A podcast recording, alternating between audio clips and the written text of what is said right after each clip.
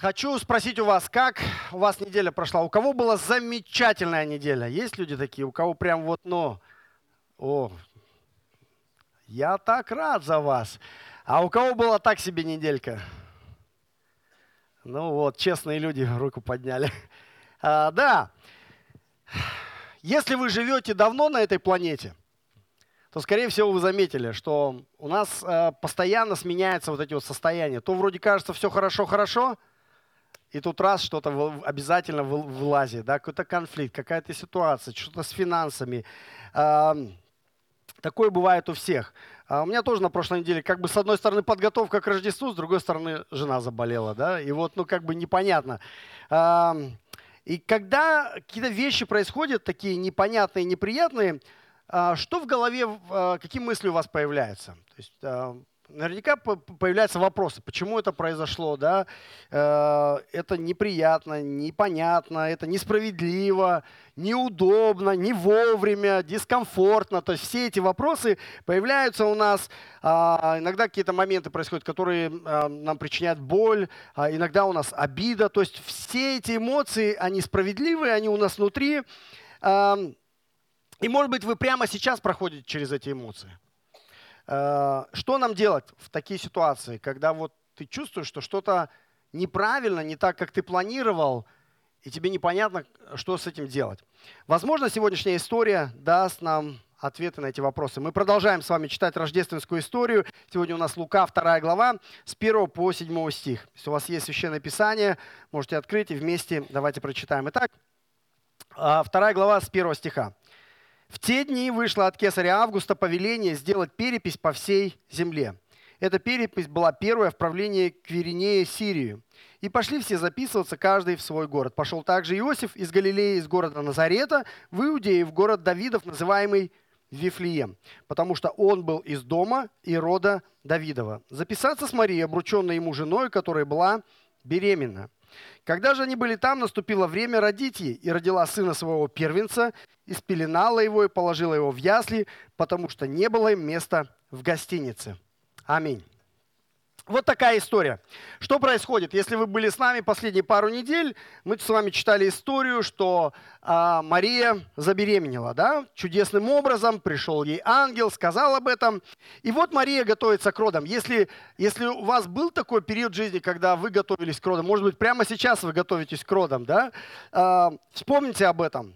А, какие ощущения внутри? Это праздник, да, это чудо, э, все такие в волнении, все готовятся, радостные хлопоты, пеленочки, распашоночки, сосочки, там, кроватки, э, погремушки. Что еще? Что я забыл?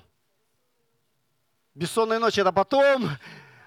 Ну, в общем, вы понимаете, да? То есть такое радостное, волнительное событие. Э, ты готовишься, ты готовишь все самое лучшее – у Марии и Иосифа градус ожидания от этих родов еще выше даже, чем у нас. Почему? Потому что и Марии, и Иосифу ангел пришел и сказал, что это будет удивительный ребенок, что это будет Мессия, это Сын Божий, это Царь Небесного Царства. Поэтому, когда они к этим родам готовятся, конечно, их градус ожидания намного выше. А как же должен родиться такой ребенок? Если бы мы не читали сегодняшнюю историю, никогда не читали бы с вами рождественскую историю, и нам бы сказали, что сейчас родится Сын Божий, какие бы мы роды ожидали, что какие, какие роды Бог приготовит для Сына Божьего, для Спасителя этого человечества – Самое лучшее, все, что можно, все, что нужно. Да? Лучшие врачи, акушеры, гинекологи, лучшие там УЗИ 3D с фоточками и видосиками. Да? То есть платные роды, какая-то, я не знаю, платная палата в центре материнства и детства. Или лучше даже вообще в Европу съездить родить. Да? То есть питание из ресторана, там смс-очки с поздравлениями. Все такое в цветах, в шариках – украшенная машина, там представители Акимата, может быть, даже представители посольств каких-то, да? Ну, вообще царь царей рождается, да? Ну, то есть, понимаете, а градус ожиданий у этих родителей, что они думают, вот сейчас вот такие роды у нас будут. А, и это абсолютно нормально, это было естественное, правильное ожидание, потому что рождается царь царей. Но это их ожидание. А что происходит на самом деле? Мария дома, украшает детскую комнату, какие-то ленточки, там что-то вешает. А Иосиф приходит с работы, А Мария говорит, Иосиф, смотри, как я сегодня комнату детскую украсила, смотри, какие я новые пеленочки со слониками вышила, да? И видишь, что у Иосиф что-то не так. И она говорит, Иосиф, что происходит? У, у Иосифа пауза. Вот Мария, э, нам надо идти в Вифлеем. Когда? Ну, сейчас. Зачем нам туда идти? Перепись объявили. А раньше не мог сказать, да, на прошлой неделе? Ну, раньше не знал. Может быть, на следующей неделе сходим? Нет. Это последняя неделя. Сама знаешь, да? Ну, мы быстро, мы туда-сюда. Это, в принципе, недалеко тут, 15 километров. За день постараемся управиться. А если не управимся? А если что-то случится? А если вдруг у меня там схватки начнутся? Да не начнутся, не переживай, да? То есть что у Марии происходит в голове? Боже, что вообще происходит? Я вот уже все приготовила, у меня такой хороший план был – и вот нам куда-то надо идти. Я переживаю. А вдруг что-то со мной случится? Это первые мои роды. Я не знаю, как это происходит. Как быстро у меня будут схватки. Успею ли я вернуться домой? Или не успею? Представьте себе на место Марии. Да, вы все запланировали, идеально все запланировали, идеально подготовились. И тут в последний момент что-то происходит. Представьте себе на место Иосифа, мужчины. Да, то есть, чего вы хотите для своего ребенка? То есть, конечно, вы хотите самого лучшего – и, конечно, вы понимаете переживания вашей жены, потому что вы любящий муж, любящий отец. Но вы понимаете, что надо сделать такую вещь. И им обоим трудно, им обоим страшно, им обоим некомфортно, непонятно, неприятно. Но что они делают? Мы видим, что они идут в Вифлеем. Как бы некомфортно им не было, они идут в Вифлеем. И там у них рождается сын. В сарае. Как они все и запланировали, да?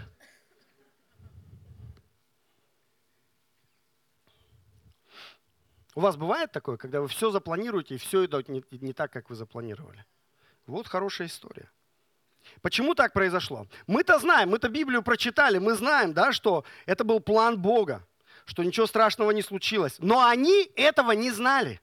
Для них это была реальная проблема, реальные переживания, реальный страх как часто бывает и в нашей жизни. Все наши эмоции, страхи, переживания, они реальные для нас. Потому что мы не знаем план Бога, мы не знаем, почему это происходит с нами. Почему Бог допустил такие трудности в жизни Марии и Иосифа? Да? У него был план. Какой план? Такой маленький план по спасению всего человечества. Бог хочет спасти всех людей через эту семью, через этого младенца да, он дает, э, и это не был какой-то новый план. Этот план начался с самого начала, когда он сказал Еве, что от, придет семя жены, которое поразит семя дьявола да, в голову. Потом он дал э, обещание Давиду, что от него придет царь вечный, который будет сидеть на престоле Давидовом вечно. Его царство будет вечным. Потом он через пророка Михея за 700 лет до Рождества Христова пообещал, что этот Мессия родится в Вифлееме. И тут проблема, потому что Мессия должен родиться в Вифлееме, родовом городе Давида, а Мария и Иосиф находятся в Назарете, 15 километров восточнее от э, Вифлеема в городе Назарет. Как их переместить на эти 15 километров? У Бога есть план. И на исторической сцене появляется, здесь написано, кесарь Август. Что это был за человек? Я когда готовился к проповеди, немножко э, поизучал историю. Удивительно.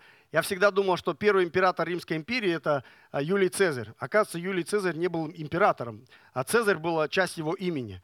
Вот. Первым римским императором стал, был как раз вот Август, о котором здесь описывается. Он основал Римскую империю и был первым римским императором. А Юлий Цезарь правил до него. Вот. В честь него назвали один из месяцев, а, один месяц года, какой-то месяц июль, да, вот, Августу понравилась эта идея, он говорит, ну, раз ему можно, мне тоже можно. Последний день, э, последний месяц лета назвали в честь нового императора, Августа. Там было меньше дней, чем у июля, поэтому что он сделал? Кто знает историю? забрал у февраля, да, и добавил месяц, один день себе. Вот, что в августе тоже у нас 31 день. А, вот такая история. Причем еще, если интересную параллель хотите, а, титул, который он себе взял, «Отец нации». Нигде не слышали такой титул больше.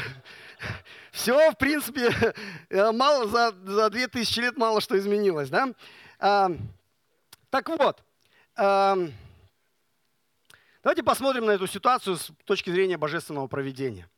Притча 21 глава, 1 стих. Сердце царя, как и сердце любого человека, обладающего власти, написано в руках Господа. Как потоки вод, куда захочет, он направляет его. Кто он? Бог. Бог держит сердце человека, обладающего властью, в своей руке. И как Бог хочет, так царь и поступает. Это фундаментальное понимание нашей власти в этом мире. Любая власть, в Библии написано, дана от Бога, и любая власть контролируется Богом, и любая власть будет отвечать потом за свои решения перед Богом. Август, кесарь Август, ничего не знает про Марию, он ничего не знает про маленький сельский городок Вифлеем, он ничего не знает про пророчество а, Давида, он ничего не знает про пророчество Михея.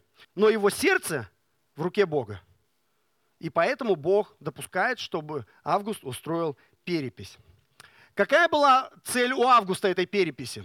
У него было две цели. Это военная, ему нужно было знать, сколько потенциальных солдат в его армии, сколько потенциальных солдат в его империи. И вторая а, финансовая, да, ему нужно было знать, сколько он налогов может со своих людей собирать. А какая была цель у Бога? Почему Бог сделал так, что Август совершил, э, издал указ о переписи? У Бога была только одна цель, чтобы Мария в этот момент оказалась в Вифлееме. Да, то есть мы видим, как Бог руководит здесь как глобальной историей, так и какими-то мелкими деталями. Да, то есть с точки зрения э, истории человечества мы видим, как Бог с самого начала, за тысячи лет, сказал Еве, сказал Давиду, да, а, через, за тысячу лет до Рождества Христова, за 700 лет до Рождества Христова, через пророка Михея проговорил, как Бог допустил, что началась новая империя, как раз в этот момент, начало Римской империи. А, что, на что это повлияло? Ну, во-первых, установился мир между провинциями. То есть все, провинции перестали воевать друг с другом, теперь это одна страна, а наступил более-менее мир на, на всей территории Римской империи. А, а, Рим построил хорошие дороги, все теперь, все провинции были связаны хорошими дорогами. А, Рим вел единый язык общения, то есть а, север Африки, вся Палестина, Ближний Восток, Южная Европа, Центральная Европа, все теперь могли общаться на одном языке. Это было идеальные условия для распространения Евангелия. То есть, когда Евангелие пришло, Иисус пришел, принес Евангелие, и апостолы пошли по всему а, тому миру, везде были хорошие дороги, а, было безопасно ходить, никто никого не убивал на дорогах, везде были римские солдаты, и все могли использовать один язык для того, чтобы общаться друг с другом, люди разных национальностей. Вот идеальные условия, которые Бог создал а, в своей истории. Но с другой стороны, Бог не просто когда увидел, что Мария не в Вифлееме, такой думает, а, у меня осталась одна неделя, как-то нужно решить, да? То есть мы видим, как в этой истории Бог руководил даже мелкими деталями. Когда наступила беременность Марии, в какой день, даже в какой час, Бог уже это все предусмотрел.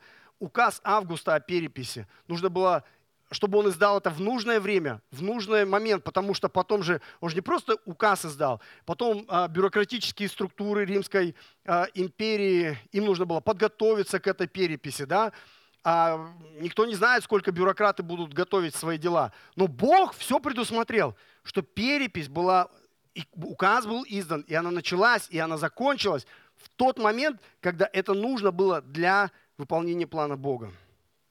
Плюс еще Подумайте, послушание Марии и Иосифу.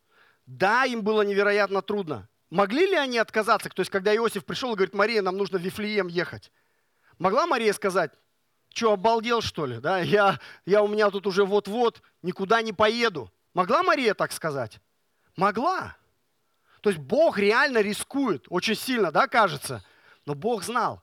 Да, он не манипулировал, это было добровольное решение Марии, добровольное решение Иосифа. Но Бог все это знал.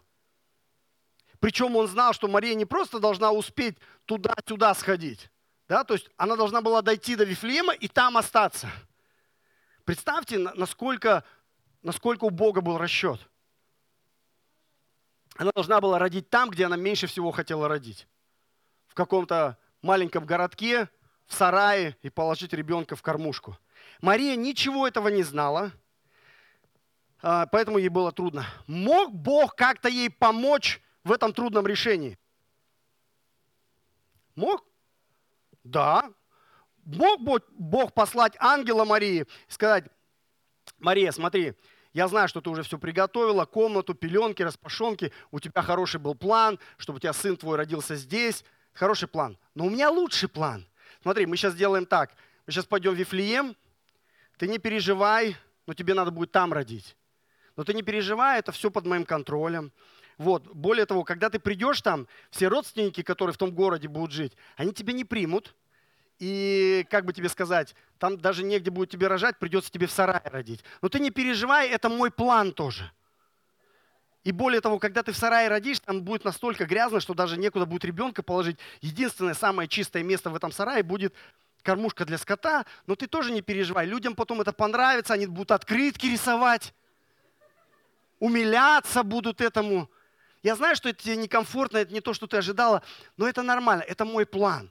И потом там, знаешь, там потом пастухи придут, там придут а, ангелы придут, и потом волхвы с востока придут. Все классно будет. Так что ты не переживай, у меня все под контролем. Если бы Бог так сказал Марии, ей бы было легче? Конечно. Конечно, было легче, потому что она бы точно знала, что это воля Божья. Но она, Бог ничего ей этого не сказал. Бог не дал ей никакие детали. Она даже не была уверена, что это воля Божья. Это какой-то император там какой-то глупый указ издал, что мне сегодня нужно идти в Вифлеем. Так часто происходит в нашей жизни. Когда в нашей жизни какая-то возникает трудность, мы что-то планируем, и получается не так, как мы совсем планируем. И у нас внутри какая-то бунт, какое-то негодование, какие-то вопросы, какой-то дискомфорт. И мы спрашиваем, почему это происходит. И, конечно, если бы Бог пришел в этот момент, объяснил нам все, что будет в течение там, этого года и почему это происходит в нашей жизни, нам было бы легче принимать решения. Но это были бы решения, построенные не на нашей вере, а на нашем знании. Более того, иногда нам кажется, что самая главная проблема в нашей жизни – это боль да, и, какой-то, и трудности и это зло. И самая главная цель нашей жизни – это комфорт. Но что если Бога больше интересует не наша беззаботная жизнь, не наша комфортная жизнь, а наше преображение? Когда мы доверяем Ему, даже когда мы ничего не понимаем, почему это происходит, но доверяем Ему. Вот в чем Бог больше заинтересован. Он никогда не опаздывает, никогда не торопится, все делает вовремя. У него нет никаких случайностей, у него нет никаких неожиданностей у него всегда все под контролем. Он продолжает писать свою историю через наши жизни, через наши трудности, через наши страхи и через наши решения, которые мы принимаем в эти трудные времена. Что все это значит для нас? Пять, пять идей для применения. Первое. Если вы еще никогда не исповедовали Иисуса своим Господом, Спасителем, сделайте это сегодня – Примите Иисуса. Не так, как жители Вифлеема, где Иисусу не нашлось места. Откройте свое сердце для Него. Откройте свою семью для Него. Откройте свою жизнь для Него. Примите Его, потому что Он пришел в этот мир, умер и воскрес. Мы сегодня пели об этом хвалы, замечательные хвалы, что Он пришел, чтобы нас спасти, взять на себя наши грехи, наши проклятия, быть с нами, жить с нами, вести нас в свое царство. Это Евангелие. Сегодня когда мы ехали в церковь с детьми, перед нами остановилась машина, у нее на заднем стекле было написано, человеком положено однажды умереть, а потом суд. Я прочитал, говорю, дети, смотрите, что написано. Они говорят, а что это такое? Я говорю, это Слово Божие, это стихи из Писания. Мне очень понравилась эта машина. Слава Богу, побольше бы таких машин на наших улицах, да? Но это правда, это Слово Божие. Человеком положено однажды умереть, а потом суд. Каждый из нас когда-то умрет и будет на суде. И наш единственный способ пройти через этот суд, получить оправдание на этом суде, и это наша вера в Иисуса Христа. Нет других способов. Поэтому сегодня примиритесь с Богом. Пусть в вашем сердце загорится сегодня свеча мира, которую дети сегодня зажигали. Мира с Богом. Второе, если вы уже живете с Иисусом, если вы уже примирились с Ним, если Он уже ваш Господь, Спаситель, ваш Царь, доверяйте Ему – даже если вы сейчас проходите через какой-то трудный период, вам что-то непонятно, вам неприятно, вам обидно, вам больно, а происходят вещи не так, как вы планировали, а, что вам может помочь? То же самое, что помогло Марии. Вера в то, что у нашего Бога все под контролем, что любящим Бога все содействует ко благу. У Него есть план – мы его не знаем, но мы доверяем нашему доброму пастырю. Он пишет свою удивительную историю, и я являюсь частью этой удивительной истории. Мне нужно доверять Ему, даже когда я не понимаю обстоятельств, которые сейчас в моей жизни. Мария и Иосиф очень хороший пример для нас. Мы не видим их ропота, мы не видим никакого скандала до самого конца. Им трудно, им неприятно, им дискомфортно, но они доверяют и смиряются перед Богом. Может быть, следующая неделя, может быть, всего, эта неделя у вас была замечательная, но на следующей неделе какие-то будут неприятные события. Может быть, она будет не самая легкая, но потом наступает Рождество. Поэтому, если мы хотим встретить Рождество так, как встретила Мария и Иосиф, нам не нужно ожидать, что все будет легко и просто. Но нам нужно ожидать, что когда придут трудные времена, мы ответим на них с верой и со смирением. Даже когда мы не будем понимать, почему Бог допускает эти трудности в нашей жизни. Аминь. Аминь. Это самый лучший способ празднования Рождества. Третье. Не просто доверяйте Богу сами, а ободряйте к этому других. Наверняка в вашей жизни есть сейчас близкие, друзья, родные, кто прямо сейчас проходит через трудные времена. Возможно, это болезнь, возможно, какая-то финансовая ситуация, возможно, какой-то серьезный конфликт. И эти люди находятся а, в страхе, в сомнениях, в беспокойствах, в переживаниях. Ободряйте этих людей. На этой неделе встретьтесь с ними и дайте им ободрение через эту историю Марии. У Бога все под контролем. Это Его вселенная. Это Его история. Помолитесь с этими людьми. Да, откройте свои желания, скажите, давай откроем свои желания, написано в Библии, открывайте свои желания перед Богом. Откройте свои желания, что бы вы хотели. Мария наверняка открывала свои желания перед Богом, но она доверилась Его воле. То есть доверьтесь Его воле. У Бога лучшая воля, Он лучше знает, что нам нужно. Доверьтесь Божьему плану. И пригласите их на Рождество. Да, скажите, у нас там будет замечательная музыка, а замечательный проповедник будет, плов очень вкусный будет – пусть придут, и пусть Господь послужит им а, в день Рождества. А, ну, четвертое применение. Молитесь за наши власти. Бог использует людей власти, людей влияния, даже таких языческих царей, как Октавиан Август. Да? Сердце любого царя, любого президента, любого Акима написано в руке Бога. Мы верим в этом. Поэтому у нас есть заповедь. 1 Тимофея, 2 глава, 1 стих – Итак, прежде всего прошу совершать молитвы, прошение, моления, благодарение за всех человеков, за царей, за всех начальствующих, дабы проводить нам жизнь тихую и безмятежную, во всяком благочестии и чистоте, ибо это хорошо и угодно Спасителю нашему Богу. То есть у нас есть прямая заповедь – молиться за наши власти. У нас нет прямой заповеди постоянно быть недовольны нашей властью. Да? Мы недовольны, это нормально, иногда нам не обязательно совсем соглашаться со всеми решениями, которые они принимают.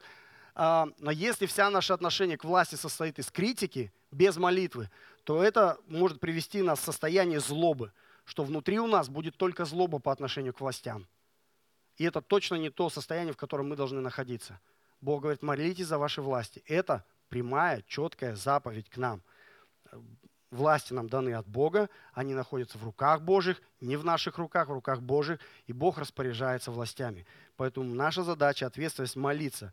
Молиться за власти Казахстана, молиться за власти э, Украины, молиться за власти России, да, э, потому что это наша ответственность, ответственность верующих людей. Э, и пятое, позволить Богу на этой неделе использовать вас – если вы являетесь человеком верующим, человеком влияния, человеком состоятельным, эм, задайте себе вопрос, как Бог хочет и может вас использовать на этой неделе. Потому что Бог дал нам ресурсы, власть, деньги, э, влияние, время, не для того, чтобы мы только наслаждались ради себя. Он дал это для того, чтобы через нас благословлять других людей и служить другим людям. И настолько больше, насколько Бог нам дал ресурсов, настолько больше Он с нас и спросит, когда мы перед Ним предстанем, как мы этими ресурсами распорядились. Поэтому а, сегодня во время молитвы задайте себе этот вопрос. Те ресурсы, которые у меня есть, как Бог может и хочет меня использовать на этой неделе. Если Дух Святой покажет вам какого-то конкретного человека, какую-то конкретную семью, которой вы можете послужить, примите это от Бога Примите такое решение и послужите этим людям. Помолимся. Спасибо, Отец Небесный, за сегодняшний день. Хороший день. э, может быть, несовершенный, может быть, этот день проходит не так, как мы хотели, может быть, есть в нашей жизни какие-то вещи, которые нам непонятны, неприятны, но мы здесь, сейчас здесь. И это точно Твоя воля. Мы здесь по воле Твоей. И мы молимся сейчас по воле Твоей. И мы поклоняемся по воле Твоей. И мы превозносим Твое святое имя. Ты царь царей, Господь господствующих. Ты Отец всего творения. Это Твоя вселенная, и мы часть Твоей истории. Господь, если и в этом зале есть люди, которые до сих пор еще никогда не провозглашали господство Иисуса в своей жизни, Дух Святой, прямо сейчас коснись, чтобы каждое сердце в этом зале, каждое уста, каждое колено провозгласило, что Иисус Господь, Спаситель и Царь. Боже, будь милостив к нам грешным, прости нам грехи наши, которые мы согрешили, и веди нас в свое небесное царство, вечное царство. Мы также молимся, Господь, за тех братьев сестер, которые прямо сейчас проходят трудный период своей жизни. Может быть, есть какая-то обида, боль, дискомфорт, потому что происходят вещи, которые мы не хотим, чтобы с нами происходили. Но спасибо тебе за историю Марии и Иосифа. Даже в эти ситуации мы можем доверять тебе. Иисус, мы провозглашаем, что да, у нас есть свои желания, у нас есть свои планы, но твои планы лучше, и твои желания лучше – и любящим Богу все содействует ко благу, Господь. Иногда мы не знаем это благо, но мы доверяем Тебе как доброму пастырю, как нашему царю и нашему Господу. Благослови нас, проведи нас через эти трудные времена, как Марию и Иосифа. И благослови нас на этой неделе также ободрять других людей, кто проходит через трудные времена. Ободрять их доверять Тебе, идти до конца, даже когда непонятно и неприятно. Мы молимся также за наши власти. Сердце человека, который обладает властью в Казахстане и по всему миру. Все президенты, все цари, все акимы, всех уровней. Каждый человек, кому ты дал власть, они находятся в твоих руках. И они будут отвечать за то, как они распоряжались этой властью перед тобой.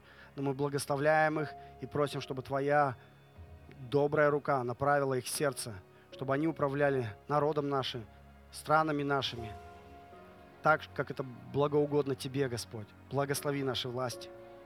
И мы также молимся за себя, чтобы мы не только молились, чтобы Ты использовал власти, но прежде всего пусть начнется это с нас. Как Ты хочешь нас использовать, потому что и наши сердца в Твоих руках.